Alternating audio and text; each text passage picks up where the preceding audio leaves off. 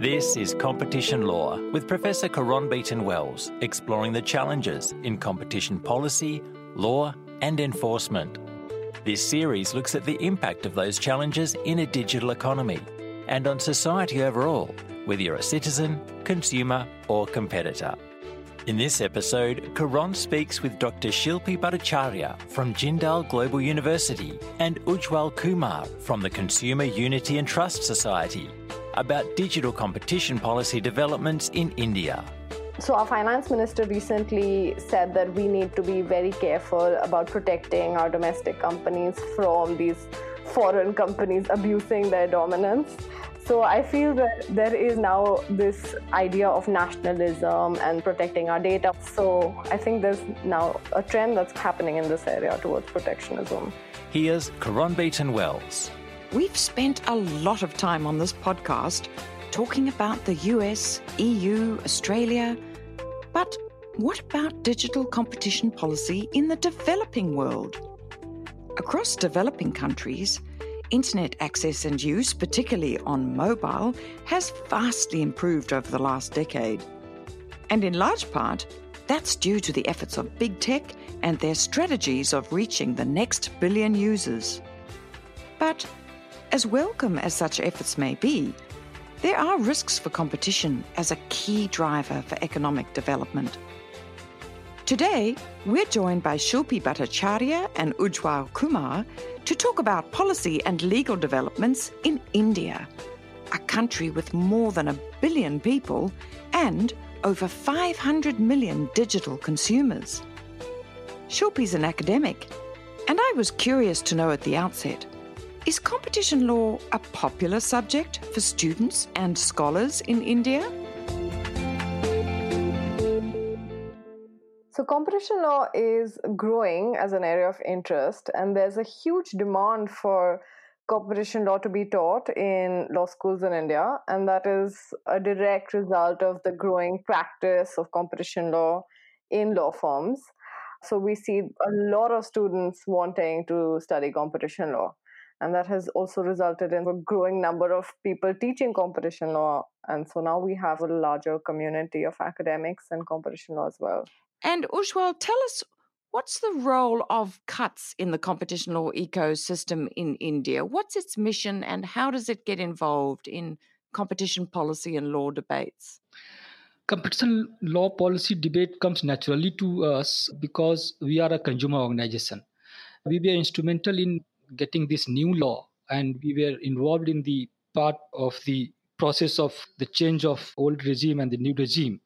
So we are very much in the privatizing economy. Uh, competition is the best friend for consumers. So we closely work with competition authority and other people. And we also work on competition reform aspect, not only on competition law enforcement, but we work on competition law. And we have also done a movement on competition policy, which government accepted, but is still in draft form and yet to adopt a national competition policy. You and Shilpi were recently involved in a major study on competition policy in the digital economy as it relates to the BRICS grouping, of which India is one. Tell us, what were the objectives of this study? You have jurisprudence of U S and jurisprudence in the E U developing, but BRICS may have some other things to offer. Our needs are different, our structures are different. So to give a development perspective to the whole debate, this study was undertaken. And the study does show that to various degrees, the BRICS governments and competition authorities, and perhaps India especially, have become increasingly engaged with digital economy issues. So let's talk a bit about why this is so critical for India.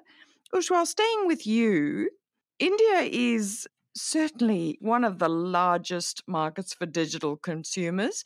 Tell us a bit about the degree of internet penetration in the country and whether there's much of a digital divide between urban and rural.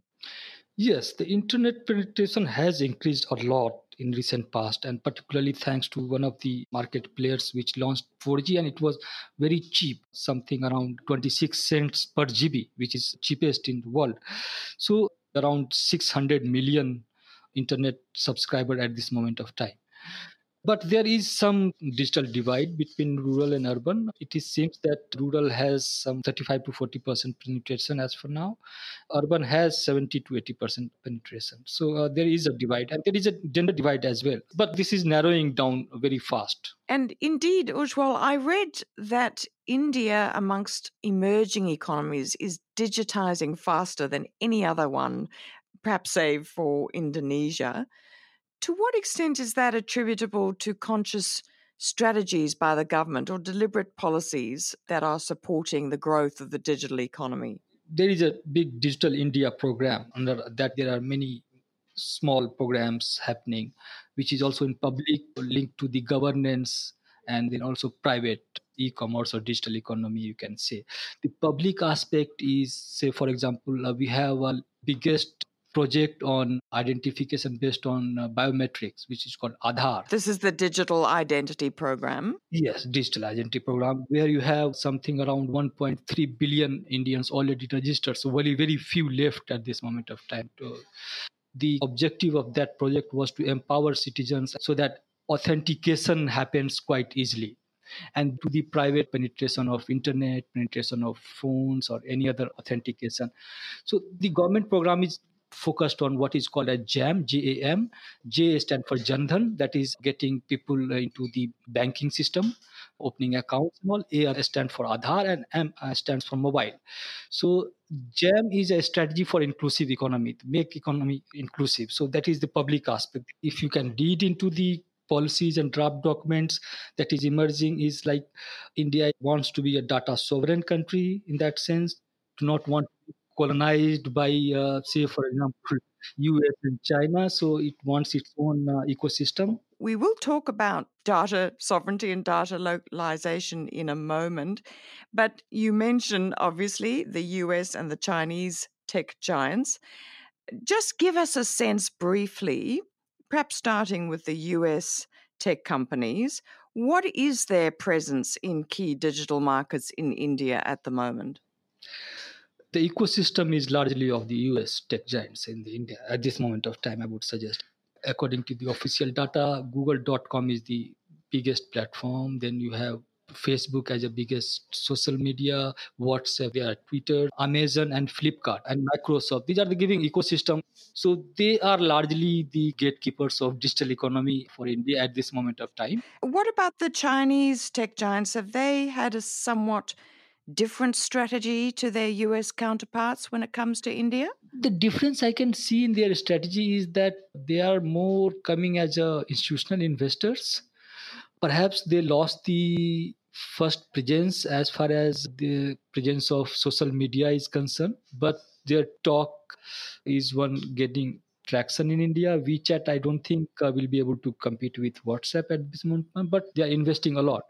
Particularly in the e-payment system, the Indian giant, which is the leader in this market, the Paytm, is largely funded from Alibaba Group. And in food sector also, the online food delivery system, they have that Chinese funding. I'd just like to add, with the coming of five G, there's also been a lot of debate about Huawei maybe coming into India to provide five G technology. So that's also something that maybe we can look forward to. Is that something that may be a matter of concern to the Indian government as it is to governments in other places? Yeah, so I think that is very true. So there's been a lot of discussion about whether we should let that happen and whether we should let our own companies roll out five G. And there's been a lot of polarized debate on both the sides. I can imagine. Let's stay with you, Shilpi, and you might tell us a bit more about India's competition law. They've had a modern version of that since two thousand two. Just broadly, is it consistent with the framework and the provisions we find in the E U or the U S, or is it a hybrid of both, or does it have its own distinctive Indian characteristics? If you look at the wording and the framework of our Competition Act two thousand two, it reads a lot like the European Union's competition regime. In fact, you'll see our definition of relevant market, definition of dominance is exactly the United Brands ratio. But when our competition law was in the process of being debated, they looked into the laws of a lot of different jurisdictions. So the U S, E U, Australia, Japan. while deciding what India's competition law should look like. But I would say that definitely the strongest influence is of the E U. And we also see that in the C C I's decisions. The number of decisions that C C I refers to are much more from the E U than other jurisdictions. And referring to the C C I and the E U influence, it is an administrative body, so it makes its own determinations about liability and penalties. Is it an active enforcer? And if so, what's been its particular focuses in recent years? So I would say that the C C I has had to hit the ground running, so to speak, because they've not had the luxury of time, resources, and expertise. And they've had a lot of complex competition law issues hit them in the face, I would say, almost. They've taken some bold decisions, made a lot of headlines. I think one of the regulators be most often seen in the headlines in India, imposed large penalties, which they're not able to collect most of the time. So they have sort of definitely made an impact, and people and companies are sitting up and noticing, especially early on, a lot of decisions that found different kinds of abuses of the Competition Act. But I would say that with the digital economy cases coming up, they've taken a slightly more tentative approach and have been more hesitant to regulate in those areas. Well, let's talk about some of those cases. I'm sure they have hit the headlines. Let's talk about the ones against Google to date. There's a case that's been taken in relation to some of Google's search practices, but it seems to me that it's not exactly the same as the European comparison shopping search case. What were the key allegations made against Google in respect of its search practices, and what was found by the C C I in relation to those matters? The informants argued that Google was guilty of abusing its dominance in the way that it was biasing the search results page, particularly with regard to its universal results, one boxes, and commercial units. And they also argued that Google was imposing unfair conditions on advertisers, as well as in its distribution agreements that it entered into with Apple and Mozilla. And there was a trademark issue as well there with regard to bidding for keywords on AdWords and how that infringed the trademarks that other companies had, because you could bid on your trademarks. And finally, it was alleged that Google is guilty of abusing its dominance in terms of imposing restrictive conditions in its negotiated search intermediation agreements and its negotiated ad intermediation agreements. Wow, so that's quite a wide-ranging matter in terms of its scope. I don't know if you can tell me offhand, how long did it take from the time the complaint was made to the time the matter was resolved against Google? As far as I know, the C C I investigated this case against Google for at least three years. So the whole thing took at least three years, as far as I know. Well, that's still speedy compared to the seven years that we took in Europe to see an outcome. And what was the outcome in this case in terms of penalty and remedy imposed? So interestingly, I think the C C I here tries to hold Google guilty, but also not hold them guilty. So they want to make sure that the incentive to innovate is there, but at the same time, there's no abuse of dominance. So out of all the counts that I said that were investigated against Google, Google was only held guilty of abusing its dominance with regard to its universal results and the design of that results page and the fact that more relevant results were being pushed down while Google was giving the impression that its search results were being ordered by relevance. But at the same time, the C C I only holds Google guilty of this for the way that was designing the results page till two thousand ten, because they say that after two thousand ten, Google introduced this fully floating ranking of results, which made the results page much more relevant and consumer friendly. And there was a fine of some one point three five billion rupees imposed. Um, you'll correct me if I'm wrong, that's about two million US dollars? Right. And actually, the fine that was imposed was very minimal compared to the kind of fines that the C C I has historically imposed on other companies, especially given Google's large turnover in India. So that was one of the areas of criticism of the Google order, that after finding Google guilty of abuse of dominance of these three things, the fine didn't really reflect that. No. And the C C I does have another investigation underway with respect to Google, doesn't it? What does that matter concern? So that is regarding the Android case, which is very, very similar to the European Commission's decision against Google on the Android matter. So I think that mirrors the European Commission's decision quite closely.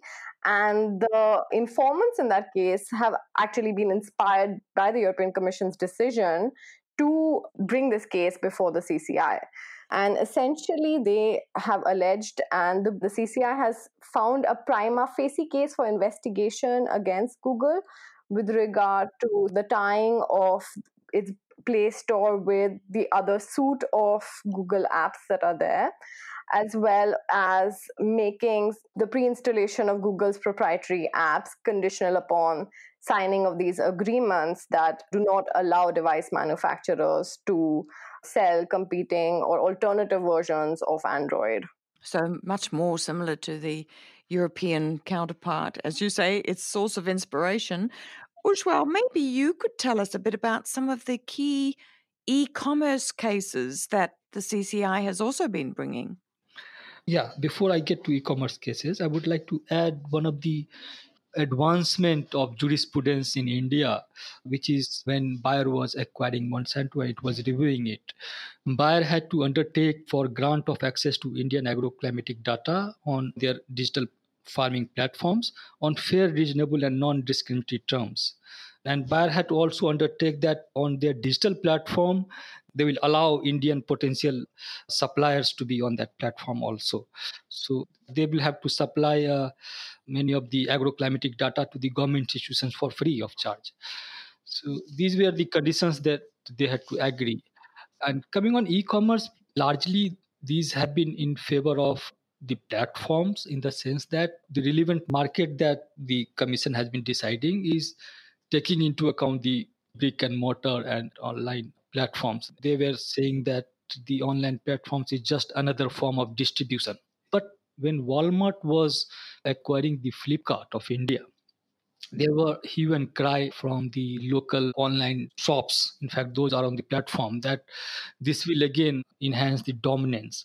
However, in the merger case, that was not taken into account. But C C I did take the cognizance that if deep discounts or abuse of dominance happen, we can entertain another case on that. The basic focus was predatory pricing. And predatory pricing is dealt under abuse of dominance in India. And, and for that, you have to prove dominance. But it, the case went into the appellate authority, and appellate authority has reversed the commission's judgment. So that will be interesting. Then, then now commission is going to the higher court. So that is still under pipeline. But the attitude of India is changing, and there are certain reforms also suggested by Competition Law Review Committee that was set up. I was going to ask you also about potential reform to the competition law, because often once a competition authority starts actively enforcing the law in digital markets, that starts to show potential gaps or the need for adaptations in the existing law. Tell us about the committee that was recently commissioned to review the law in this area and consider whether reforms were required to address issues in digital markets.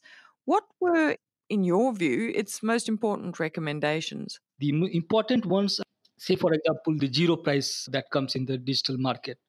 If consumer is not paying, how can it be consumers? So the definition of price in the existing act takes into account every valuable consideration, whether direct or indirect. So in that sense, the payment in form of personal data will come within the existing definition of price.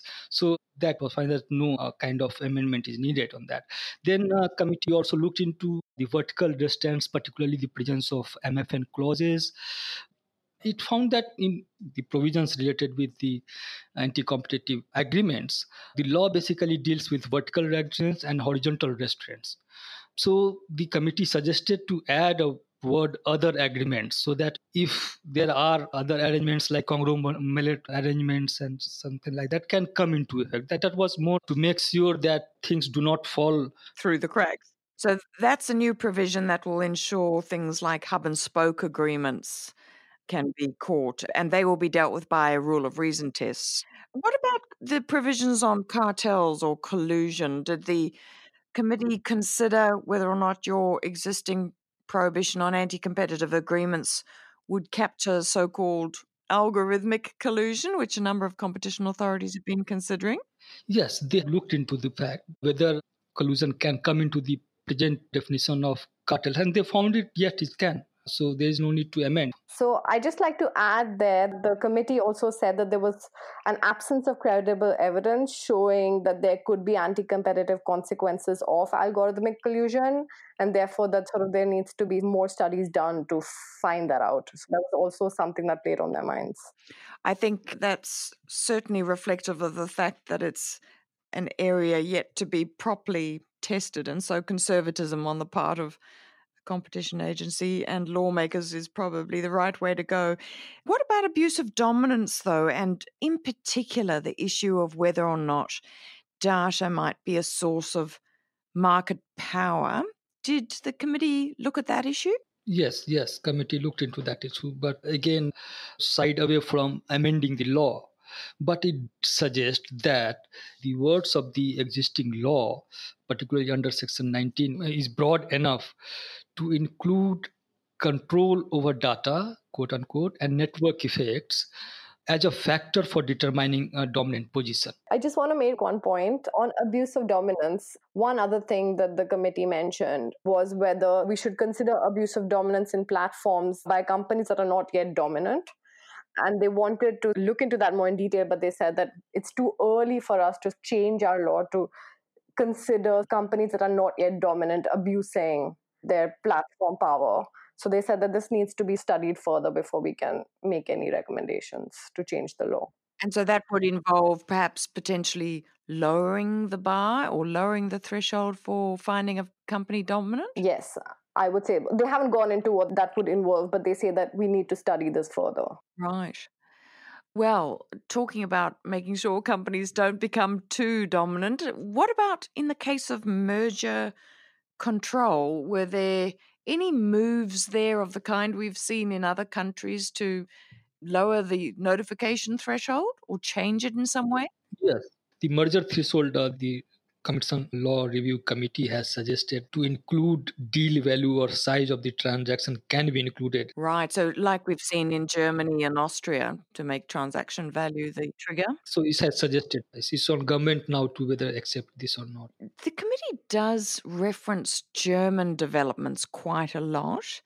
So I was just wondering, and you might be able to help us with this, Shilpi, how has the Bundeskartellamt's rather controversial action against Facebook being viewed in India, if there's been any reaction amongst commentators? And is it conceivable we would see the C C I applying an exploitative abuse provision in a similar case in your country? There's been a lot of praise of the German Facebook decision in India. And given the way that the C C I's jurisprudence has evolved, I wouldn't be surprised if the C C I did take a similar approach. So the Competition Review Committee also talks about exploitative abuses in the sense of like excessive pricing as a kind of exploitative abuse that needs to also be thought about. So exploitative abuses might be something that the C C I takes more into account in the future. That's interesting. In Australia, we saw the A C C C recently hand down a major report in a digital platforms inquiry, and it took the view that the type of data collection and combination practices of Facebook that were treated as an exploitative abuse in Germany, in Australia, they would be dealt with under consumer protection or unfair trading laws.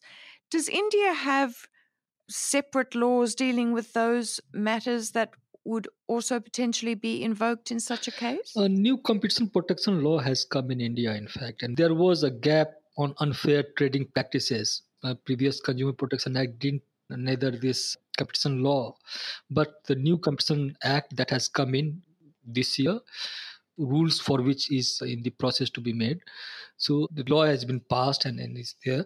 So we can see the unfair practices portion can be dealt into Consumer Protection Act. one of the criticisms of the early jurisprudence coming out from the C C I was that it was acting more like a consumer protection authority than a competition authority. It was more interested in protecting consumers than in regulating markets, and that was a big source of criticism. So I think this is an area where the C C I is, I think, going to be also treading a little bit carefully. There have been some interesting recent developments relating to personal data privacy in India, and in particular, the imminent passage of a new bill that is very similar, as I understand it, to the European G D P R. It grants extensive rights to data subjects in India to have their data protected and puts limitations on collecting and processing it. But the most controversial aspect of this is a data localization policy. Ujwal, you might tell us, what does that policy involve?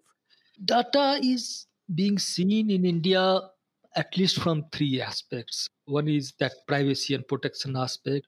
Second aspect is uh, data as having economic value.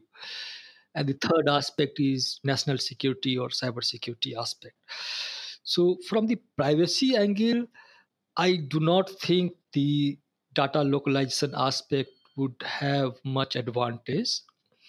The draft law that suggests that a copy of personal data should also be in India. So, Ujwal, that means that the law would require personal data on Indian citizens to be stored on Indian territory, so actually on a server or in a data center in India. Is that the idea?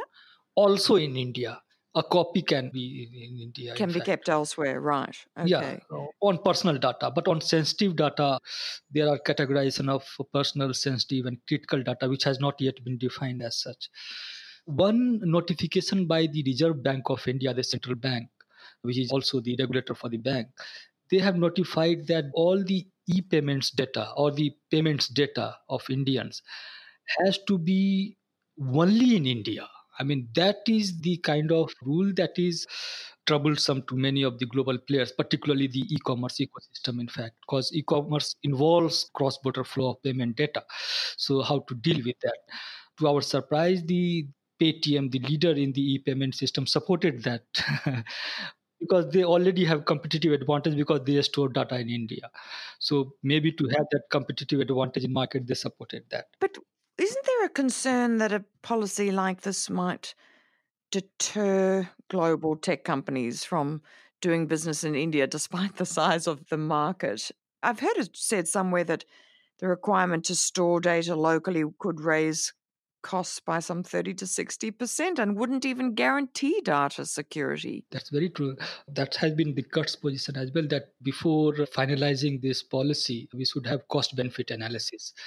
The argument in favor of this is largely that there will be huge investment in data storage system, and from that storage, we can create jobs and things like that. But I don't think that argument to be that viable in terms of if smaller players are using clouds of, say, for example, Microsoft or Amazon, whether the new Indian entity that is uh, storing data in India will be able to give at the same price, because at that moment of the investment may be high. So those are the things, cost and benefit analysis. But I think the larger picture that perhaps India is seeing is that in the whole digital economy, ninety percent of economic value of digital economy is accruing only to U S and Chinese companies. Yes. So if at all in that ecosystem, if at all there are Indian players, but the larger economic gain is going somewhere else, but we have that potential being a large consumer base and large data generating country. We have that leverage to create national champion or giant, which can be globally competitive.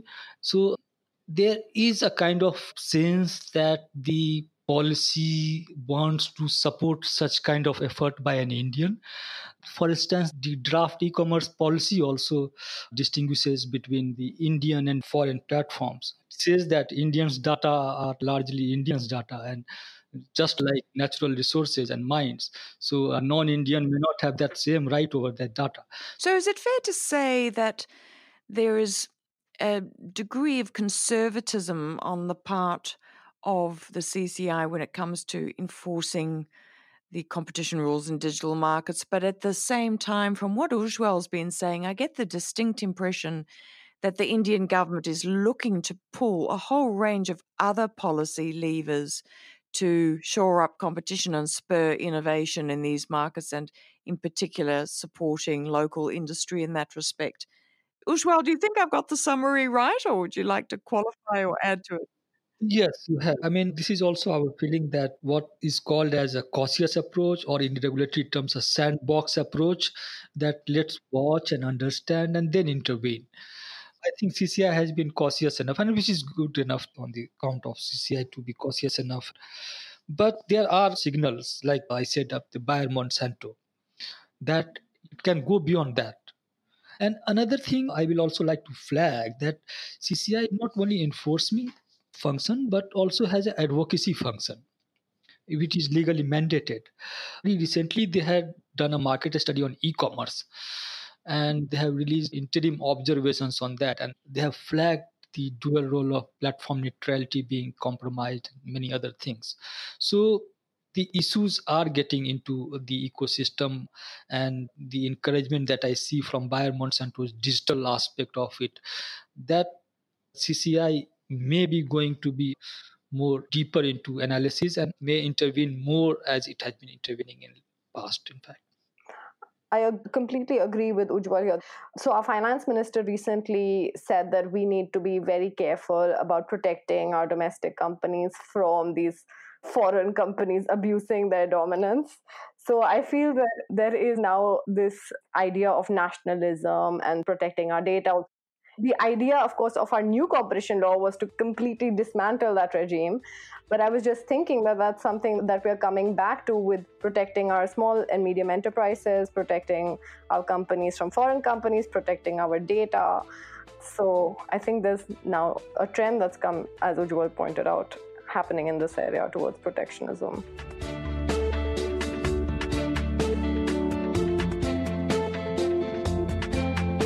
Well, I'd say we've only just skated the surface of the many developments afoot in digital competition policy in India. But one thing's clear, like so many others, this is a country trying to chart its own course through uncharted waters, steering technology to ensure maximum gains while minimizing the risks so that we all reap the benefits. Next on Competition Law, I'm particularly excited to be sharing with you an episode with Matt Perot. Matt has spent the last eight years in the cauldron, that is, as policy director at Facebook in the U S, and he's recently moved to become the director of a Centre for Science and Technology Policy at Duke University. Until then, you can find links to the BRICS report in the show notes and other resources and links you know where, competition law dot com. Competition Law was produced by written and recorded dot com. I'm Caron Beaton-Wells.